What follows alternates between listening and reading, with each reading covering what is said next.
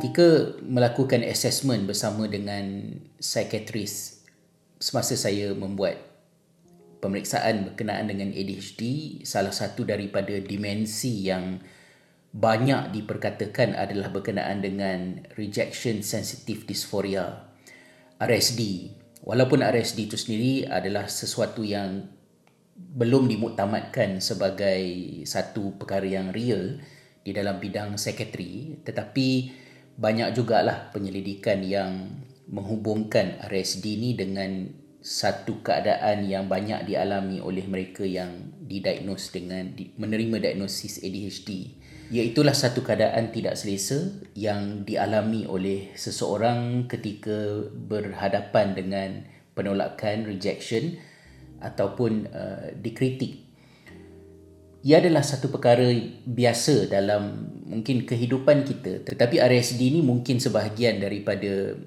emotional dysregulation yang berlaku kepada orang yang ada ADHD uh, semenjak daripada uh, kecil lagi uh, sensitiviti saya terhadap kritikan seseorang itu banyak telah mendatangkan reaksi besar yang mungkin lebih besar daripada reaksi yang biasa diberi oleh orang lain apabila dikritik. Misalnya, saya masih tidak dapat melupakan uh, rasa malu yang saya alami ketika saya di tingkatan satu semasa minggu orientasi apabila saya telah jelaskan yang saya tidak pandai bermain bola tetapi saya dipaksa juga untuk bermain bola dalam minggu orientasi dan diposisikan sebagai penjaga gol yang menjadi perhatian kepada seluruh sekolah.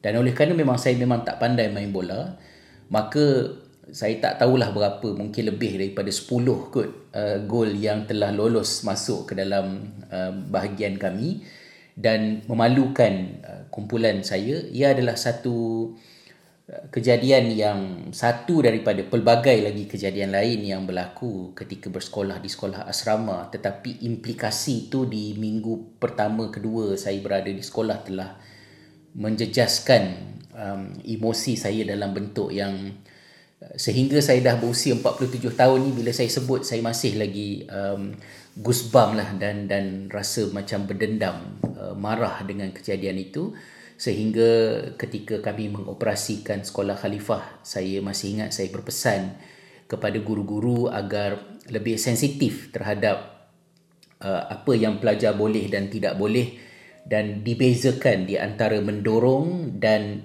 mengabaikan uh, maruah mereka dan membiarkan mereka uh, menanggung rasa malu yang bersangatan. Kemudian saya juga masih ingat ketika saya di tingkatan lima ataupun tingkatan empat barangkali kami mewakili pihak sekolah uh, menghadiri satu convention uh, pelajar Islam uh, di dalam program berkenaan salah seorang penceramah yang dijemput telah bercakap perkara yang bukan-bukan lah benda yang mengarut. Dia bekas pelajar sebuah sekolah bak penuh berdekatan dengan sekolah kami.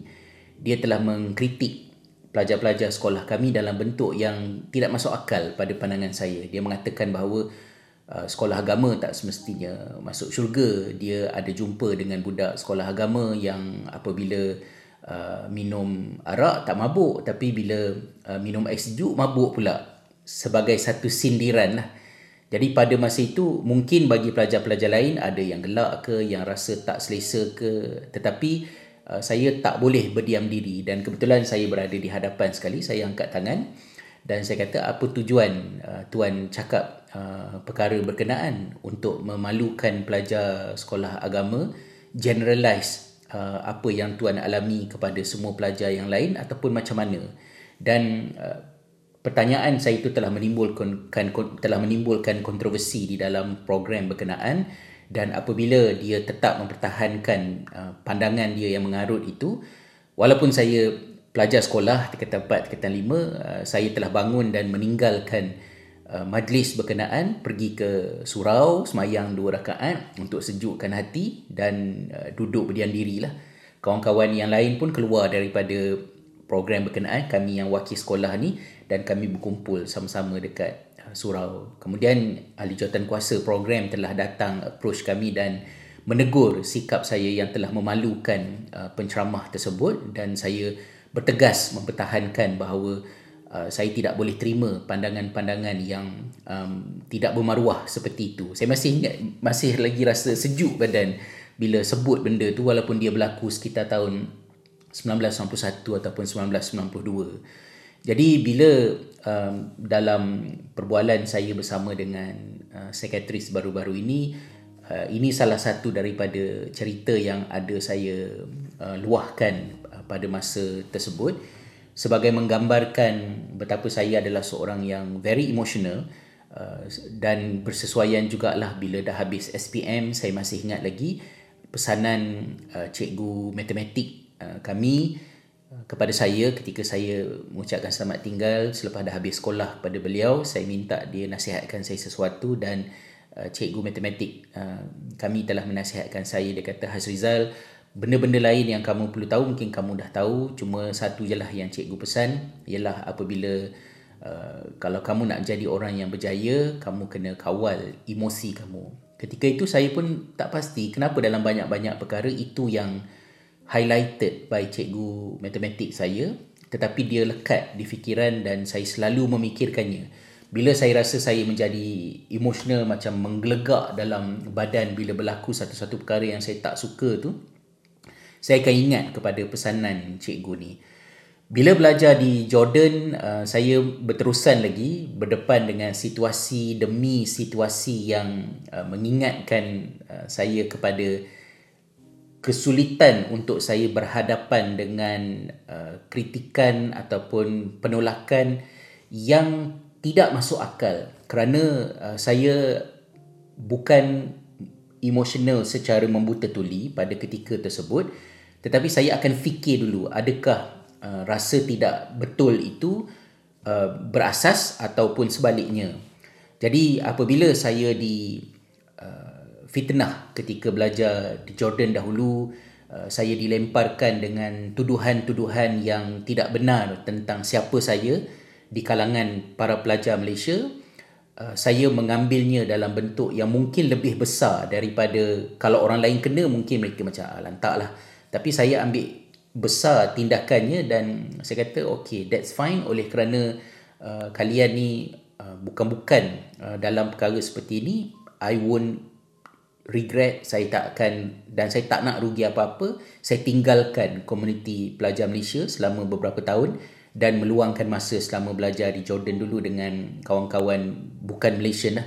Dan Malaysian tu hanya beberapa orang sahaja yang rapat dengan saya. Akibatnya dia mengulangi isu yang sama macam di sekolah. Uh, walaupun sama sekolah satu batch tapi bila dengan alumni itu saya rasa saya um, macam lain daripada orang lain rasa tak selesa dan saya luahkan hal berkenaan kepada sekretaris sebagai uh, satu perkara yang menyebabkan saya uh, tidak selesa mengenang zaman persekolahan dan juga semasa belajar di Jordan dulu. Sahabat-sahabat pun boleh tengok buku Rindu Bau Pohon Tin sebenarnya banyak yang boleh diceritakan tetapi dalam buku travelog saya Jordan lah yang paling nipis ya, ya buku Rindu Bau Pohon Tin kerana rasa tidak selesa yang tinggi ekoran daripada pengalaman uh, pada masa tersebut. Walau bagaimanapun uh, rejection sensitive dysphoria ini RSD ini dia bertambah-tambah uh, apabila kita berdepan dengan masyarakat yang juga semakin lama semakin um, bermulut berbahasa kesat dalam komunikasi di dalam talian kita sedia maklumlah di ruangan komen semua.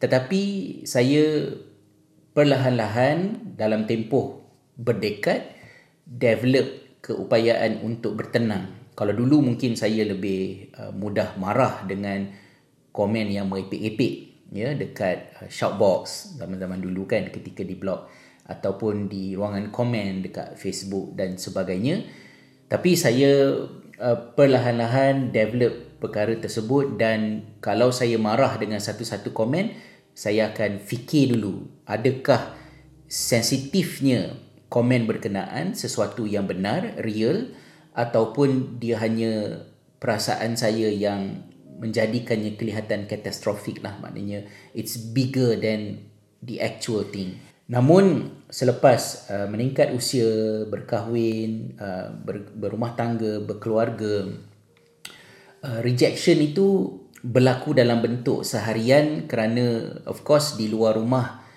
kita adalah somebody yang public kenal dan mungkin pandangan kita dirujuk uh, ada juga kritikan dan komen tapi sebab yang komen tu orang yang tidak berkenaan dalam hidup kita kita boleh ignore dan kalau saya saya block je serabut je kan nak, nak layan benda macam ni is a is a uh, endless uh, punya punya masalah. Tetapi di dalam keluarga di dalam rumah tangga uh, tidak semestinya pandangan saya itu uh, diterima atau dihormati uh, oleh uh, ahli keluarga bila ada anak yang berdegil buat benda tu saya susah untuk uh, regulate uh, emosi saya dan berasa sangat marah. Tak boleh nak nak hormat ke. Saya bukan demand macam-macam perkara. Peraturannya ada beberapa sahaja. Tapi kenapa nak lawan benda-benda yang macam ini? Kerana perkara tersebut ongoing berlaku setiap hari sebagai satu perkara normal dalam kehidupan kita berkeluarga maka uh, doktor dapat mengesan yang saya develop strategi ataupun mekanisme tertentu untuk mendepani uh, rejection sensitive dysphoria ini iaitu saya perlahan-lahan uh, berhenti berpendapat. Contohnya macam nak bercuti dekat mana ke rumah kat mana ke hari ni nak masak apa ke apa ke saya ikut saja. Saya tidak mahu memberikan pendapat kerana saya tidak mahu bila saya berikan pendapat pendapat saya ditolak dan apabila pendapat saya ditolak itu rejection itu sukar untuk saya dan mungkin orang tidak tidak faham. Dulu-dulu saya sebutlah mungkin sebab saya ni seorang penulis jadi saya sensitif dengan pemilihan perkataan how I wish uh, people are more sensitive about word choices dalam kehidupan kerana saya rasa macam mereka tak fikir apa yang mereka cakap itu sangat melukakan hati. Tetapi apabila uh, belajar dan memahami dengan lebih mendalam tentang rejection sensitive uh, dysphoria ini, saya beritahu kepada doktor salah satu daripada kesedihan besar saya yang membawa saya kepada berusaha mendapatkan diagnosis rasmi klinikal uh, ADHD ini ialah kerana uh, saya sudah tidak dapat membezakan bila mana saya berasa sedih ataupun marah saya sukar untuk bezakan adakah ia adalah sesuatu yang memang benar-benar bermasalah, salah dan memang wajar marah ataupun sedih ataupun dia adalah satu perasaan saya yang lebih besar daripada yang sepatutnya. Not being able to distinguish between what is real and what is just something in your mind is very upsetting uh, because you lost control over your perception. Sebab itulah um, ADHD dewasa ini untuk orang yang umur macam saya yang dah hampir uh, 50 tahun mungkin orang kata nak buat apa lagi? Buang duit. Um, mendapatkan uh, diagnosis yang tidak murah dan kemudian uh, hidup uh, bergantung kepada uh, stimulan uh, medication yang diterima. Tetapi Uh, itu adalah kerana ADHD itu sendiri dia bukan cancer, dia bukan uh, Down syndrome, dia bukan autism yang sudah establish idea mengenai masalah itu dan orang lebih mudah berempati dengan mereka. Tetapi uh, ADHD ini dia keluar dalam bentuk kualiti peribadi yang lebih mudah untuk orang simplify ia sebagai it's just him karakter dia sensitif sangat. Sikit-sikit nak kecil hati benda-benda macam tu. Tapi kita tahu ada sesuatu yang tidak kena dan RSD itu hanyalah satu daripada